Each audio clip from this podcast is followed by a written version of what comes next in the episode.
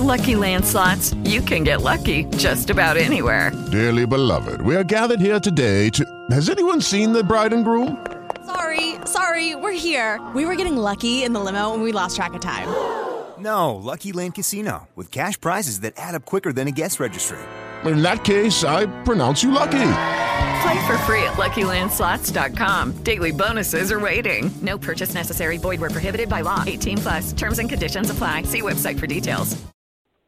Welcome to Three Women, Three Ways. I'm your host, Heather Stark. I have a guest with me today who's done some in, interesting research, some research that really um, uh, catches my eye because it's so prevalent anymore. We have with us uh, Emma Louise Backe. She's a PhD candidate at George Washington University's Anthropology Department, and her doctoral research deals with the politics and temporalities. I'm going to ask you to explain what that means of care provided to survivors of intimate partner violence in Cape Town, South Africa, as well as the forms of restorative justice enabled or inhibited by international aid to survivors She's a trained rape crisis advocate and a community educator, and she serves as a gender consultant in the international development and global health sectors. So that's quite a resume. Lots of big words in there. Tell us in everyday language, not academic language, what it is you do and what your research is in. Sure. Um, I I wear a lot of different hats um, in terms of my research. So, broadly, most of my research deals with gender, gender based violence, and issues of, of mental health and care. Um, I spend a lot of time thinking about care. Um, and so, what my research that I conduct in South Africa is basically interested in what kinds of care is, uh, are offered to survivors of intimate partner violence.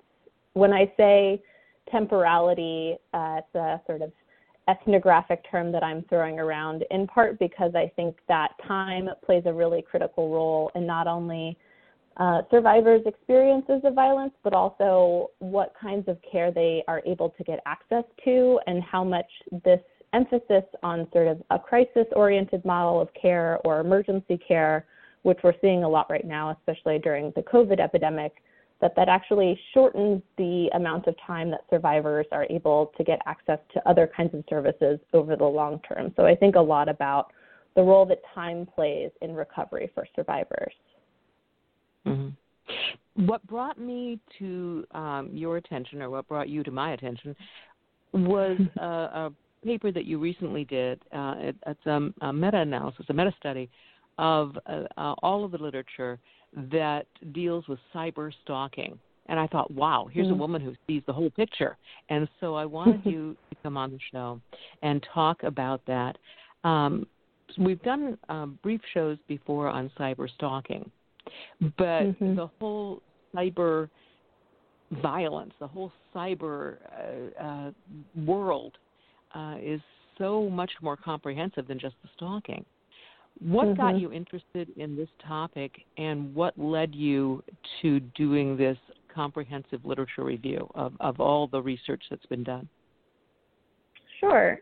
So I think that this is so I self identify as a geek. One of the other hats that I also wear is I, I run a blog called The Geek Anthropologist, where we spend a lot of time thinking about geek culture. Um, and as people might remember, or they might not know about, in 2014 there was an incident of Gamergate, um, which was essentially when a lot of video game developers, particularly women and women of color, were targeted online by trolls.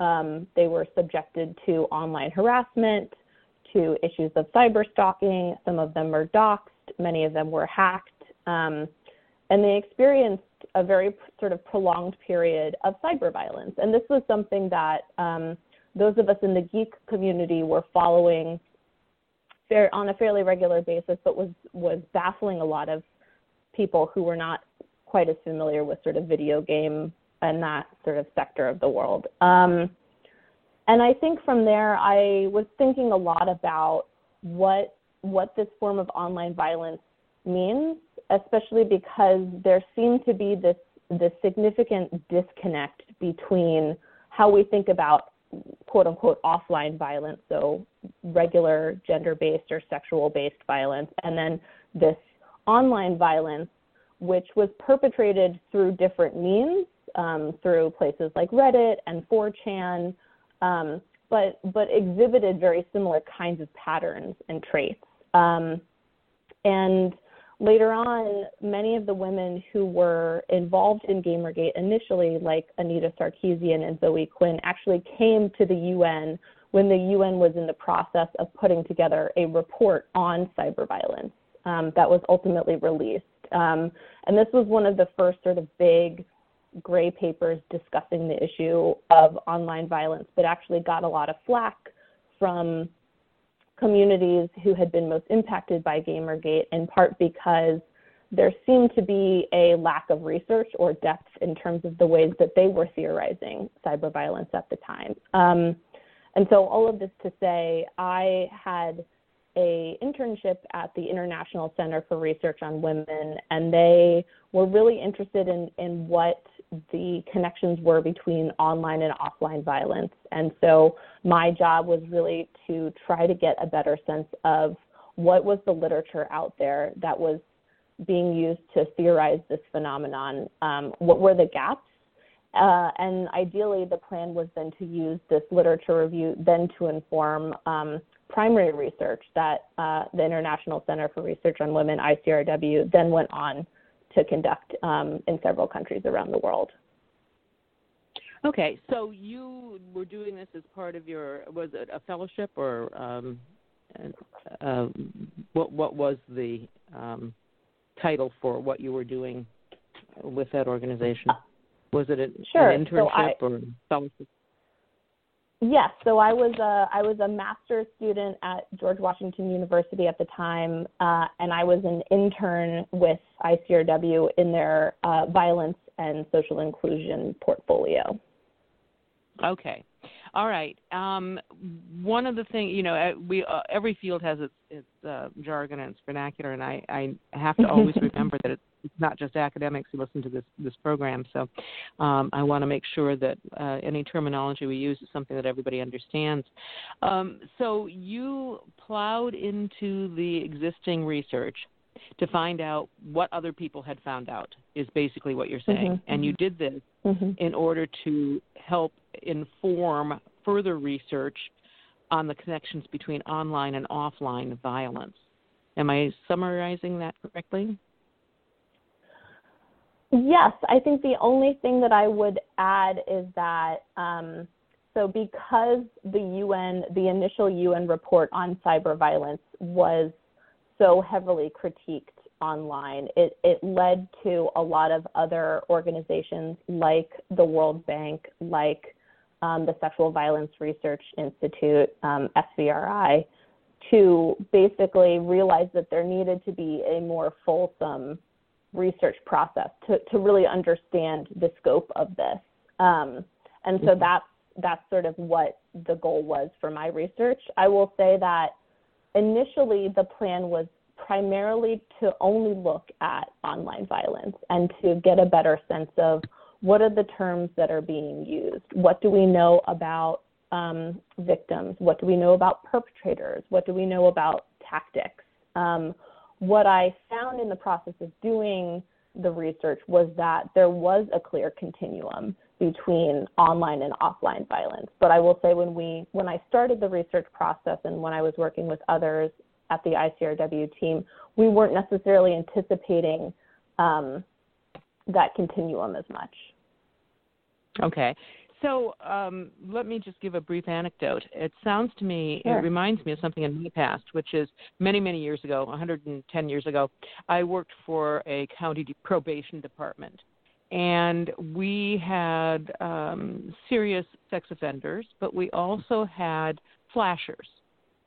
And the mm-hmm. judges mm-hmm. and the courts in general, the attorneys, they kind of laughed at the flashers. And it was just kind of a joke and nobody ever took them seriously as far as punishment or whatever. They'd get a little hand slap, and that was it. And basically, they were ha ha, you know, wink wink mm-hmm. at the flasher.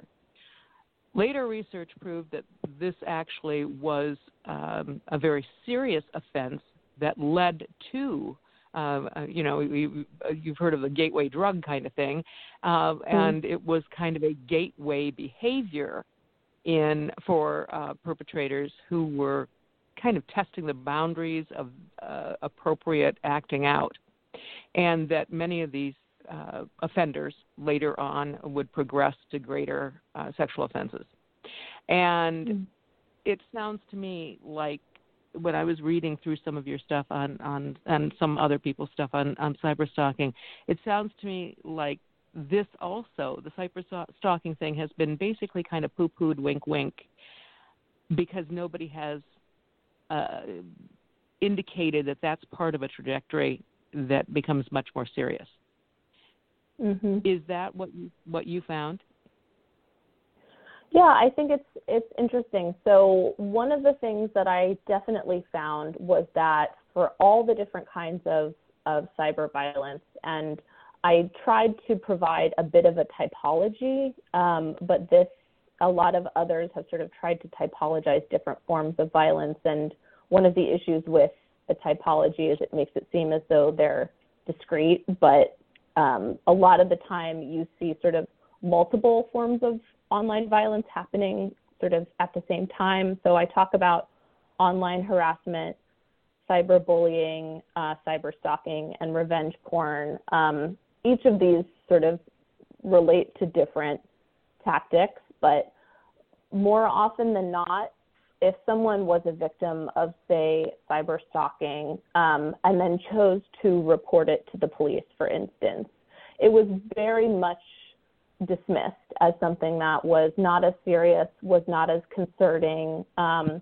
it was clear that for the researchers who had delved into this, oftentimes police officers are not specifically trained in what cyber stalking is or what the proper modes of sort of de escalation might be. Um, for other people who had experienced other forms of online violence who then chose to report to police, more often than not, I one of the authors talked about um, the police basically telling the victim to turn off their phone or to unplug their computer, um, which I think sort of shows a fundamental misunderstanding of sort of how the internet works and, and sort of how dependent we are on it, but also um, the inability to realize just how significantly emotionally people are impacted by things like cyber stalking, um, but also how much other forms of online violence, like hacking, like revenge porn, can actually have really devastating consequences for someone's uh, education, for their housing situation, for their uh, professional life. I can sort of go on, but I, I think that you're right in terms of a sense that it um, there there still seems to be a sort of a misunderstanding of how how devastating these forms of violence can really be for people who experience them. Yeah. Um, you also talk well. You know, let's back up a little bit because again, um, we're we're not necessarily speaking to folks who've studied uh, cyber mm-hmm. violence. Mm-hmm. You've mentioned several types of um, cyber abuse, if you will. Um, cyber mm-hmm. stalking, we've heard of. We've heard that, that terminology. But you mentioned a few others. Mm-hmm. Could you go into greater detail? What what are the uh, offenses, if you will, that can be carried out uh, on the internet uh, against a, a, victim, and what do they mean? I mean, what what is the definition of cyber stalking, and what are some of the other cyber offenses?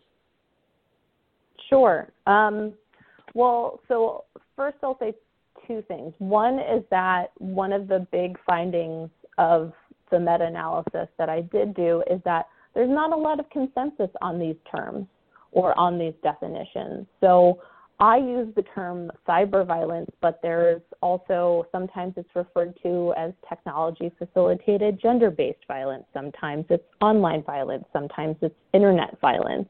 Um, each of the sort of forms of cyber violence that I talk about often is referred to in multiple kinds of ways. So, for instance, um, there's cyber abuse, there's cyber aggression, there's digital dating abuse.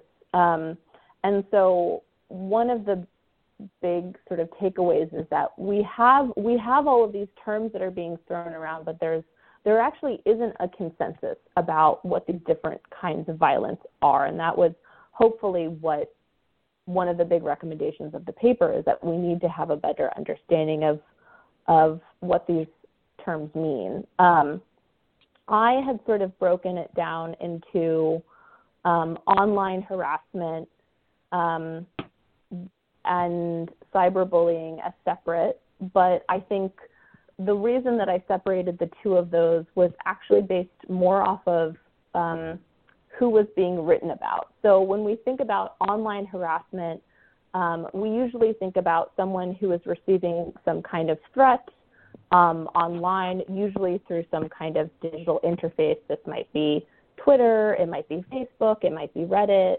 Um, but that is actually not dissimilar from cyberbullying.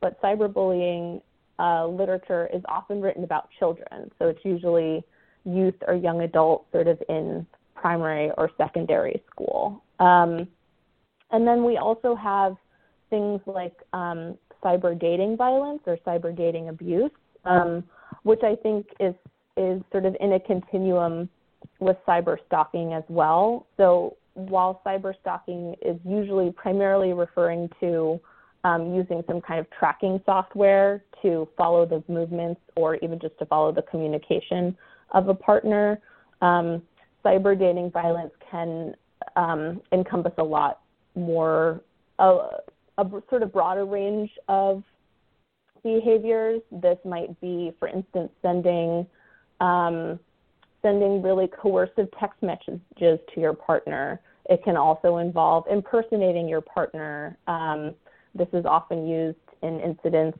of intimate partner violence. Um, and in some cases, cyber dating abuse can transform into revenge porn or non consensual pornography, which is usually when a um, explicit photo of someone uh, is used and posted without their consent online. And so there are sort of these different um, these different modes, but there there is a sort of slipperiness to the terminology. And I think you had asked initially about these as offenses. Um, and one thing that I'll point out is that a lot of them are are not necessarily considered to be criminal. That we actually our criminal justice system is not really set up in a way to recognize these forms of violence as as a criminal offense. So it's really only been recently that there have been laws introduced to criminalize something like revenge porn. So there's this array, kind of slippery terminology for it, uh, but I guess it's like art. We know it when we see it. Mm-hmm. Um, mm-hmm. How prevalent is this? Were you able to get from your research an idea of you know, one in three women will be experiencing this. Is it primarily women? Um, because it seems like every time we talk about any kind of um, gendered violence right now, we have to add the caveat men are abused too, and da da da da. You know, mm-hmm. um, but I think that we have to look at the numbers and um, you know who who is the m- most um, targeted, males or females? Uh, is there a particular um, uh, do gays get targeted more? I mean, what did what did you find in your research? Is there a particular group that's more vulnerable to these kinds of behaviors, these kinds of offenses? So we we found that there were some indications that um, women, young girls, and LGBTQIA individuals were the most likely to experience these forms of violence. I think one of the tricky things is that um, because there is not as much of a consensus about what the terms are, how we define this, there is also not a consensus in terms of research tools to be able to document this kind of data. So a lot of the data that we have is coming out of the global north. So these are places like the US, Europe, and Australia. So we don't have as much data for um, places throughout Asia, Africa, Latin America, the South Pacific. Um, there was a Pew study that was conducted in 2014 that found that 70% of 18 to 24 year olds had experienced online harassment, um, which is a fairly high percentage. Um, I think another thing to think about is um, because this is something that might not be discussed as frequently. Um, and if we know that police officers, for instance, are not trained to handle these kinds of reports, there's it, it's likely highly underreported. And so the data that we do see is often coming out of academic surveys, and they're usually convenience samples of usually it's it's um, high school or college aged individuals. So well, we that, have if I can interrupt that, you, that Sure. Yeah, if I can interrupt you, uh, yes, knowing that because your uh, population sample that you're surrounded to when you're an academic is students, and so a mm-hmm. lot of research is done using that uh, pool uh, for um, uh, participants. And as you point out, although there are older students, et cetera, et cetera, the primary um, pool when you're talking college students is a, a younger demographic. You mentioned Mm-hmm. earlier mm-hmm. that a lot of the cyber stalking, cyber bullying uh, affects mostly younger people, or at least that's what we're thinking, we're assuming at this point from the research. Uh, does that then um, cast a little doubt on some of the studies that have been done uh, as far as how it might apply to the general population. Um, what about the, the, validity and and um, um, you know it, does that age group of the um, survey pool is that really going to give us a good reflection of how cyberbullying, cyber harassment affects the general population? Well, I think so. We we have some we do have some data sort of beyond cyberbullying. I think um, what it relies on is sort of a, like you said, a sort of consistency of tools in terms of are you measuring behaviors? Are you measuring um, outcomes? I think um, so. I think one of the things to to also consider here is um, the extent to which we are also asking the right kinds of questions. Um, and so, one of the things I'd like to sort of point out is that in terms of the general population, so one way that we have seen this manifesting is actually um, online violence against journalists and politicians. Um, so we could see this, for instance, with um, the Katie Hill case. Former senator. Um, but we actually know that there are, are high rates of, of online harassment against journalists, particularly female journalists, um, oftentimes on Twitter, um, but also it's meant that um, news organizations have had to increase moderation of comments on articles that are published by female journalists. Um, we also know that there has been a lot of forms of online violence against um, female politicians or individuals who might be running for political office.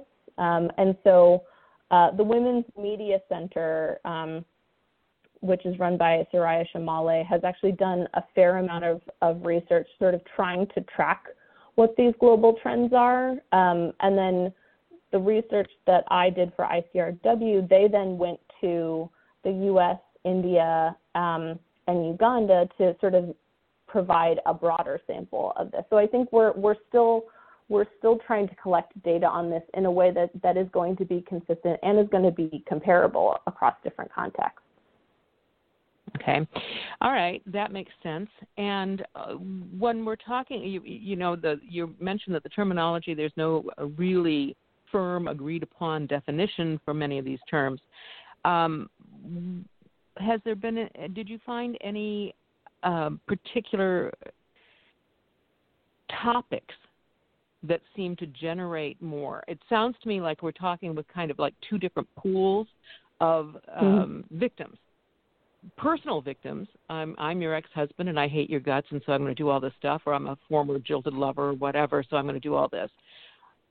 But when you're talking journalists and politicians, I'm presuming that it's a different level of motivation are there particular topics that seem to generate more of this behavior uh, and this reaction um, for journalists and politics, or for politicians? What I'm getting at is, uh, if you're a woman journalist and you write something about gender, is that more likely Mm-hmm. to uh, generate this kind of response than if you're a male journalist? Um, that so I, that's kind of a, a wishy-washy question for you, but I think you're getting what I'm asking. Yeah, I mean, I think it's it's a it's sort of a, a broader question that is being posed of um, one of the reasons why someone might refer to this phenomenon more as technology facilitated gender based violence is that a lot of a lot of the vitriol that people are experiencing online does seem to be rooted in very particular gender ideologies. Um, and so there there is a sense of the extent to which um, patriarchy kind of pervades all of these different spaces. I think that there I have a little section in in the article where I talk about um, cyberfeminism and the ways that early cyberfeminism in sort of the 90s and early 2000s really was hoping that the internet would sort of be this this pristine utopian place where we would be able to sort of rewrite or revision gender roles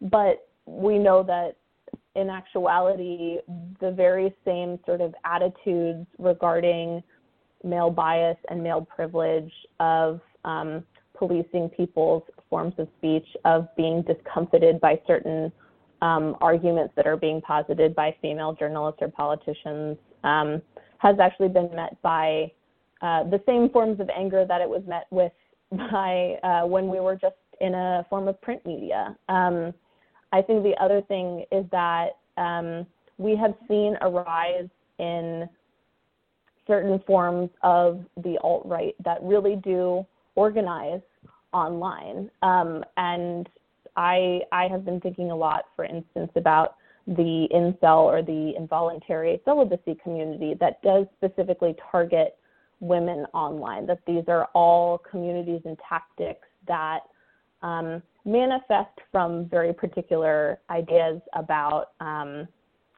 patriarchy um, that have then been able to mobilize online and use a lot of these very same tactics, usually to attack people who are sort of pointing out these forms of inequality and inconsistency and trying trying to cultivate potentially a more gender equitable world.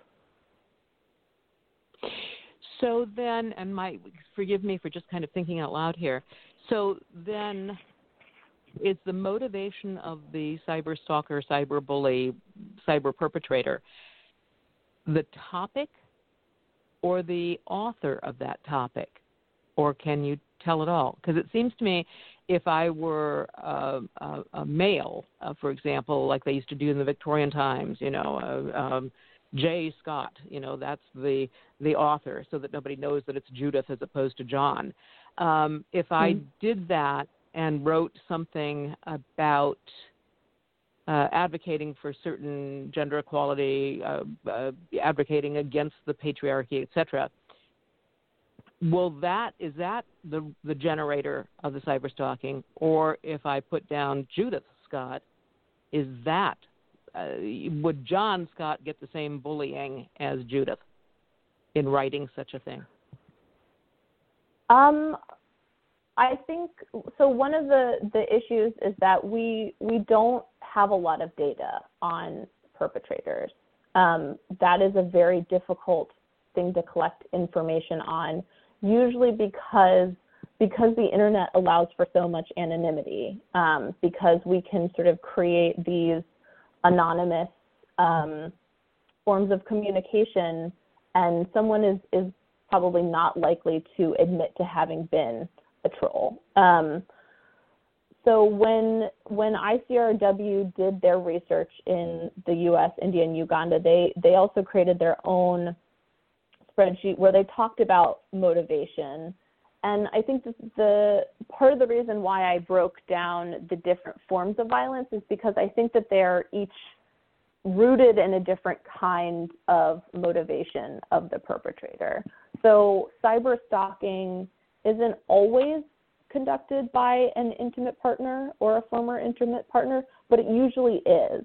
Um, and so in that case, we would see a very different level of motivation. It might be jealousy, it might be revenge, it might be sort of feeling hyperprotective of their partner or of their former partner.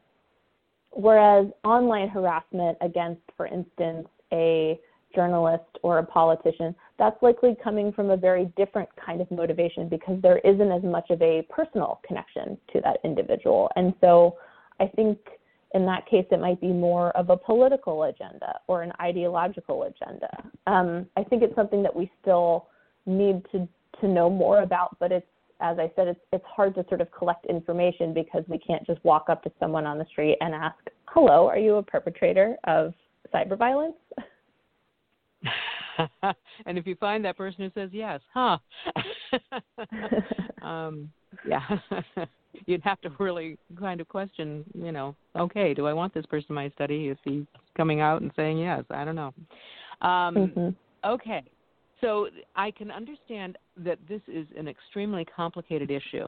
And it's complicated by the fact that we don't know a lot about the perpetrators, we don't know a lot about their motivation. We don't know a lot about the victims because the um, incidence of cyberbullying, cyber stalking, cyber violence is totally underreported because in many cases it's not criminalized. Mm-hmm. So you get um, that that kind of sets us up if you're a victim of this for I think some kind of um, mind screwing around with stuff. If I'm mm-hmm. a victim of this, we don't have research, we don't have knowledge about the perpetrator, we don't view it as a criminal offense. So, how likely are we to have someone actually go and try and uh, um, arrest this person or correct this person or punish this person? That must create a particular kind of psychological conflict for victims. Did your research include anything about the fallout, if you will, for victims of these cyber crimes, cyber cyber attacks? Yeah, so I will say that almost every article mentioned sort of the mental health consequences of this. Um, you know, it and it really runs the gambit from depression, anxiety, stress, um, feelings of isolation, um, what we might think of as post traumatic stress disorder or PTSD. Um, within the cyberbullying literature, um, there is a sort of subset on cyberbully side where um, a child or a youth has been so severely bullied online that they actually choose to take their own life. Um, all, there is also you know, if someone is being cyber stalked, if they feel like they are being impersonated online, there is also just a general feeling of of insecurity and of unsafety. Um, and the literature indicates that more often than not, um, that these forms of offline violence or online violence then turn into um, forms of physical violence or sexual violence. So someone who might be cyber stalked might then experience physical stalking, which I'm sure you can imagine is extremely terrifying. Um, and within that, you then have the mental health consequences of secondary victimization. So if you go to the principal at your school, if you go to the police station, if you go to a courtroom to try to get some kind of help or protection and are told that what you are experiencing is not severe or is not significant enough or simply doesn't have a legal architecture around it to protect you, that in itself can be highly traumatizing and can sort of reduplicate mental health consequences. Um, I think that we we don't really know. One of the things that is also still missing in the literature are sort of longitudinal studies that might track someone over a period of time to really get a better sense of, of what the mental health consequences are. But almost all the data indicates that um, it can be a highly traumatizing and highly isolating experience for people. Mm-hmm. Is is there much sympathy for this?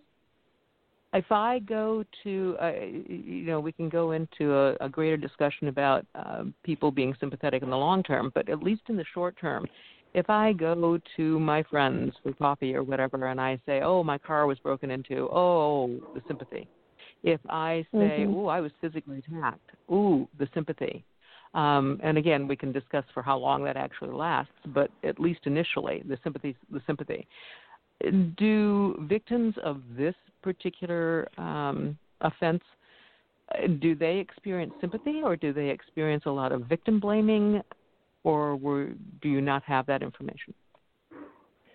So part of it depends on what kind of, of violence. So um, for issues like revenge porn or non-consensual pornography, um, a lot of people who experience that find often find that they are victim blamed in part because they might be told, well, you took the image, you took the uh, sexually explicit image, and you shared it with someone, and so you have sort of brought this on yourself. Um, and there are really only a few um, lawyers who have really started to take on cases of, of revenge porn, and a lot of that is also sort of sensitizing the court system to the specificities of this. Um, we know that because the criminal justice system is not particularly sensitive or does not really have enough adequate information, a lot of people really turn to informal support networks, and these might be friends or family, which ideally are a little bit more um, sympathetic. Um, I think the other sort of platform to consider are virtual or digital platforms themselves, right? So, for instance, a lot of advocates have talked about the moderation practices of places like Facebook or Twitter, and that for a long time, um, if you if you want to report someone on Twitter, um, initially, more often than not, it was the person who was reporting who got booted off of Twitter rather than than the person that was harassing them. And so, um, even just thinking about the policies and protocols of digital platforms um, are only just now sort of starting to be be sympathetic to, I think, the forms of harassment that people are experiencing. That's a typical trajectory, though, as as we learn more and find out how more how prevalent and and learn more about the long-term effects. I think we we as a culture tend to take these things more seriously. Um, at first, as I say, Mhm. we go back to the wink, wink, nudge, nudge of the, you know, um, the the exposer, you know, uh, in the alley kind of thing. Um, but once we understand more about the seriousness of it, then I think we tend to, most people in our culture tend to take it more seriously. But sometimes that can take decades to reach that point. Mm. Um, I would like to talk a little bit about we, we talked about the motivations, and we don't really. You indicated that that the literature is pretty bare on what would motivate a person. I think it's pretty clear in what I'm calling that personal, uh, the personal attacks. Um, you're the jilted lover. You're the the abusive ex-husband, but whatever. Um, but for these people that uh, I guess we're calling them trolls, who and and I'll be honest with you, our our web, you know, three women three ways, we get our trolls. Um, Mhm. You know, I'll I'll post a, a photo of of somebody who's talking about a very serious topic, and invariably there will be some man. I've never had a woman doing it um, that will you know make uh, aspersions on that expert's opinion, uh, appearance or something like that, um, as if they had a right to comment on it. Um, so when you are talking about the kind of the subset of, of people who will just scan the internet or just go to different sites or just it almost seems like they're looking for something where they can um, I don't know. Is there any more better understanding of why these strangers do it? Uh, you had talked a little bit about the anonymity um, that is available on the internet. Certainly, that must play a part. But but what else do you know about those kinds of uh, perpetrators? Yeah, it's a good question. I mean, I mention anonymity because there is sort of a subset of, of psychologists that that think that um, because people can be anonymous online, um, they feel liberated to do things and to say things that they wouldn't necessarily be able to do if they were able to be identified. Um, I think another thing that we can think about is the way that um, because this because this perpetration is not occurring face to face, the individuals don't have to sort of see the consequences of their actions. They don't have to witness in real time the extent to which what they're saying or doing is, is harming the person that they're directing that abuse at. And and there's still research that needs to be done in terms of what role that might play. Um, I think the other thing is is thinking about um, what the motivation is behind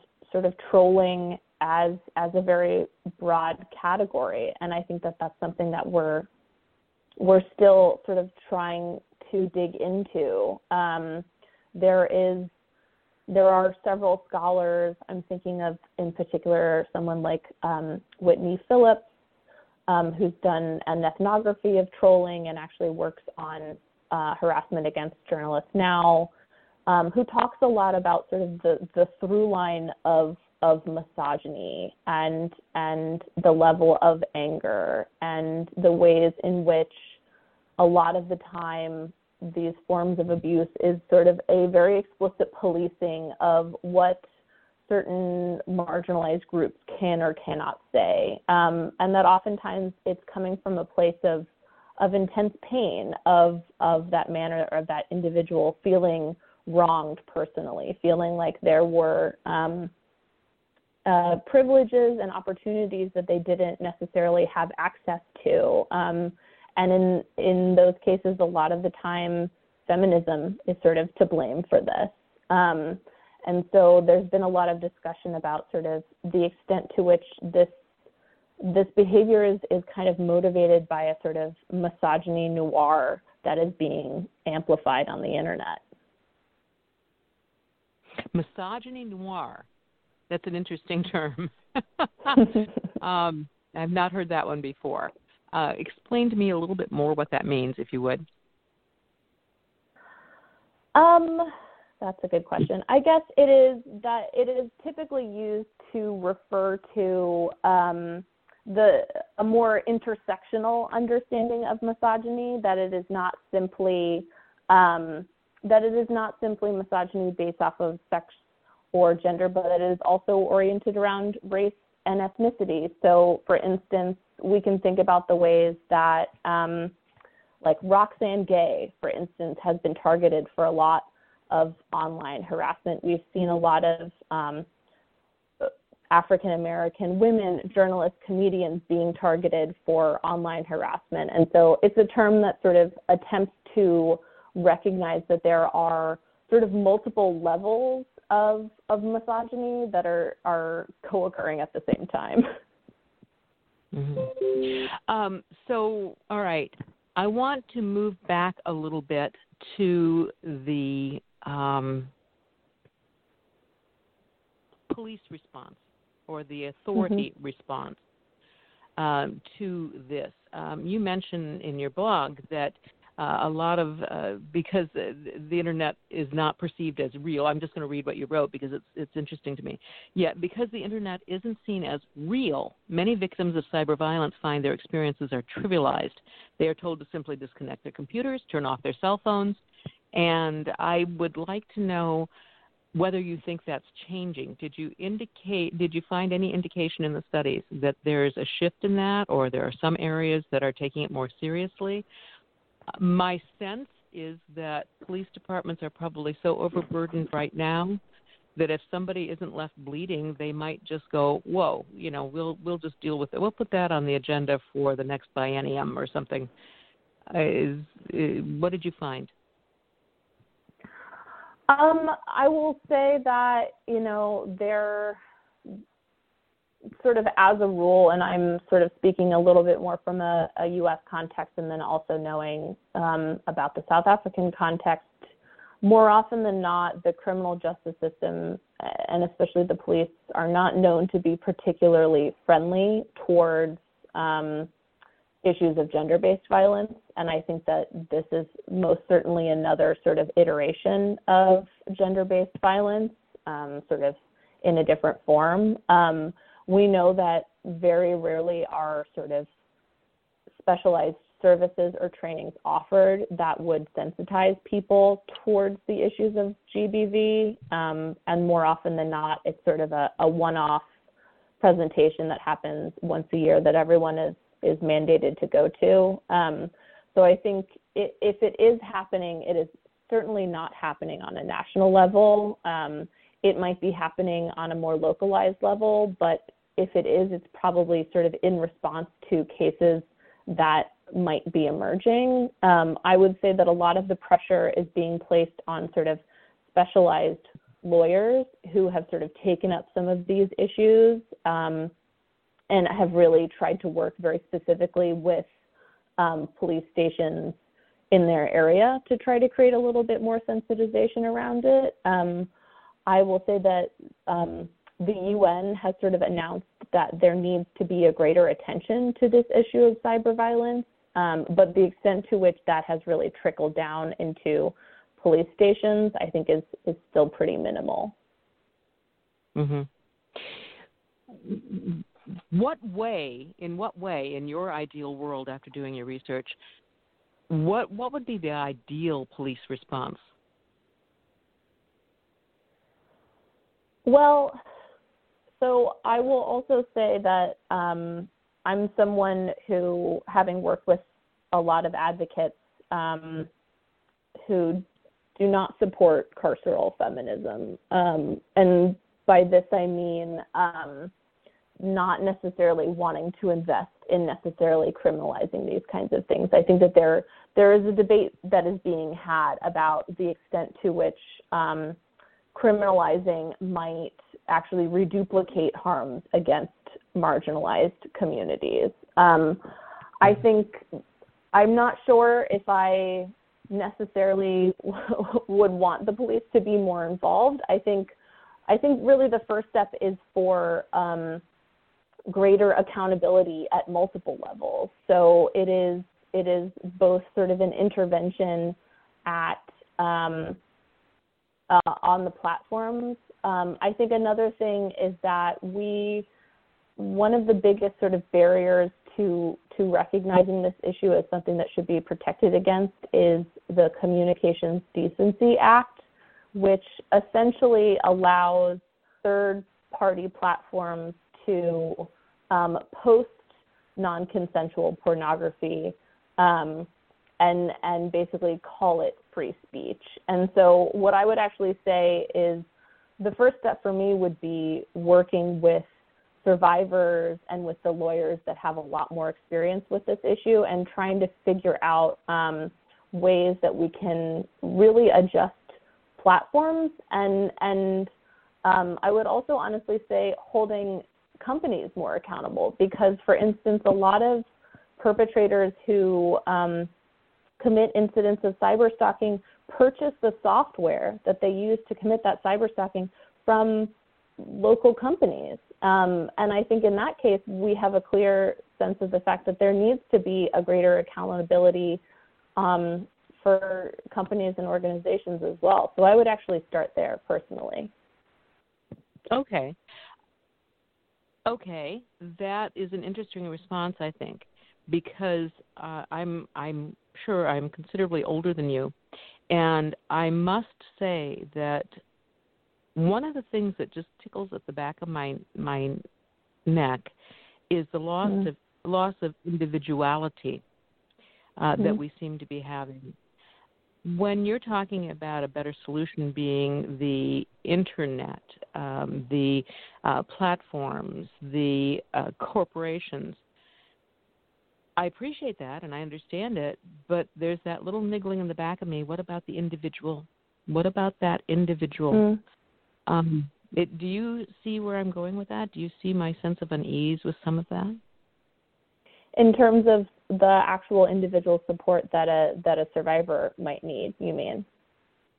No, I'm talking in, in uh, as far as responsibility and accountability for mm. behaviors. Yeah, I mean, I think um, you know we we still have to find a way to address violent behaviors, um, and I think that there are there are a lot of different models that are being piloted uh, around the world, and and I think that that is, um, you know, there's a a professor that I work with who has been working with survivors of sexual violence for, you know, over 50 years. And one of the questions he posed to me recently is, is can can we end gender-based violence in our lifetime? Um, and I think that that is the question: is is how do we how do we change individual behaviors around around gender-based violence? Um, because we we do have some some great models that are are doing some good work and are and are able to change individual behaviors within a lifetime. Um, but can we do that at a society-wide level? Can we do that at a global level? Um, I don't know. You'll have to ask. It, it, my answer changes depending on how optimistic I feel on a given day. Yeah. Well, and you were saying that this professor has, has uh, been doing his work for more than 50 years, and his question was, "Can we change this in in our lifetime?" And I'm thinking, how old are you? Because I'm not, I'm not, I'm not seeing it happening anytime terribly soon. Um, right. perhaps in your yeah. lifetime, my lifetime, I don't think so. Um, so you know that clock ticks; it just keeps ticking. Um, one of the final questions that I have for you it regards ethical issues. I found mm-hmm. when I was reading your materials that that was an interesting point that shame on me, I hadn't really thought about. When you talk about ethical issues surrounding cyber violence, what are you talking about? Um, well, I think one of the things is um, how I think it's something that I think about a lot as someone who is a researcher on gender based violence. And so the ways that you collect data around gender based violence, we have to be exceptionally careful that our data methods do not re traumatize, are not triggering, do not put people in a position where they are um, potentially more vulnerable to violence. Um, and so ethically, we have to figure out particular kinds of ways to gather this data that is not going to reduplicate the harms that people have experienced, um, especially if it means reopening old wounds, but then not offering them solutions. So I think a lot about extractive research, and we absolutely need data to sort of guide evidence based interventions and policies, but then especially for um, issues regarding gender based violence, a lot of people say that if you're going to be doing research with survivors, you have to make sure that you have mental health care protocols and counseling in place. You have to make sure that you have referrals in place. You have to make sure basically that you're creating a safe space for that person to talk about their experience and ensuring that if they need additional support, you can provide that to them. And I think because mm-hmm. this is still such a nascent issue, we don't have as many of those referral resources. We don't have as many of those places that we can refer people to. Um, I think a, a, sort of flip side of, of the ethics is also how do we do research with perpetrators? What, what kinds of research with perpetrators do we feel comfortable with? I know that this is a conversation that um, other scholars have had who work with perpetrators in prisons or in other contexts and so it's it's not only about sort of what are we asking of survey or study participants, but also what are we asking of ourselves in doing this kind of research. Okay, so you're looking at the ethical issues from the standpoint of the researcher. From the researcher, but but also of what we are what we are able to give to to participants and make sure that we are um, we're not hurting them in the process of doing that research. Yeah. Do you see any conflict between feminism and using the internet?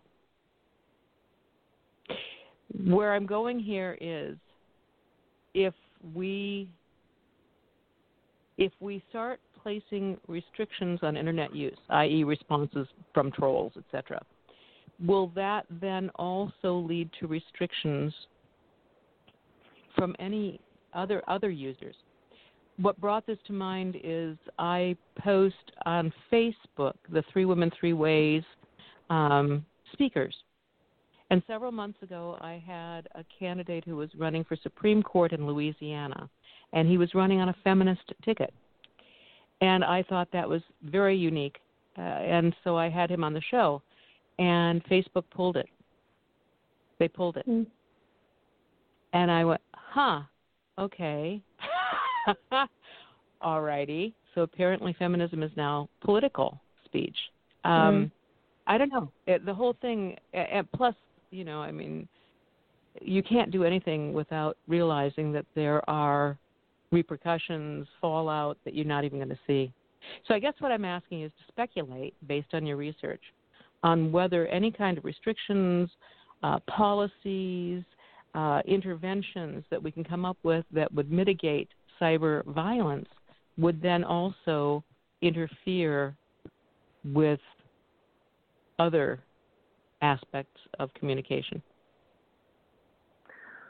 Well, I guess um, I'm not sure if this quite answers your question, but it's it's something I've been thinking a lot in terms of um, net neutrality and and the ways that um, we actually need we need net neutrality so that marginalized communities are able to mobilize and are able to have a voice on on the internet. Um, I think that there is a tendency sometimes to say, you know, the internet is garbage or Twitter is garbage, um, or that the internet is a wonderful thing. And like the internet is neither good nor bad. It is it is a it is a production and a creation of its users, um, and and that the internet has actually facilitated a a huge amount of um, of feminist organizing. I mean, I you know we could think about um, the ways that the uh, Women's March was really began on Facebook. Um, in the South African context, for instance, um, there was a hashtag called Total Shutdown that basically led to a mass mobilization that was all facilitated um, online. I think that right now, as we're thinking about um, how to deal with the lockdown around coronavirus and getting people access to resources, the internet is really an essential tool. Um, I think that the difference is that oftentimes abusive behaviors masquerades itself behind freedom of speech. And I think that we need to do a little bit more thought parsing out those two things. Thank you. Emma Louise Backe, I can't believe it. I'm looking at the clock and we're almost out of time. I do very quickly, though, want to ask you was there something that you know, I obviously I'm just reading your your materials. I'm I'm not an expert. Is there something you think is very important about this topic that I perhaps neglected to ask you? Um, I think so. I actually think I this is something that is is occurring. I think more frequently now that we are all stuck in our homes. Um, so I think I would just uh, I was having a conversation earlier today with some service providers who have created online hotlines um, to provide services to survivors of gender based violence who are in lockdown and that they're actually finding prank callers, so people who are coming in to prank those hotlines. And I think that this just goes to show that this is sort of another another form of violence, and it's sort of it's coming as a surprise to many service providers, which I think goes to show how much work still needs to be done in terms of sort of connecting all of these different digital dots. I agree with you wholeheartedly. It's a fascinating topic. It's a topic that unfortunately is going to affect a lot of us. And yeah. uh, interesting, obviously, requires more research down the road. But thank you so much for sharing with us what you learned in your meta analysis of the current literature. And uh, I hope that in your future, can, you are going to be continuing to do research along these lines. So thank you. Well, thank you uh, so much. And uh, people can just Google your name and uh, go to the uh, blogs and the research that you have. And so uh, we are glad to be able to share that.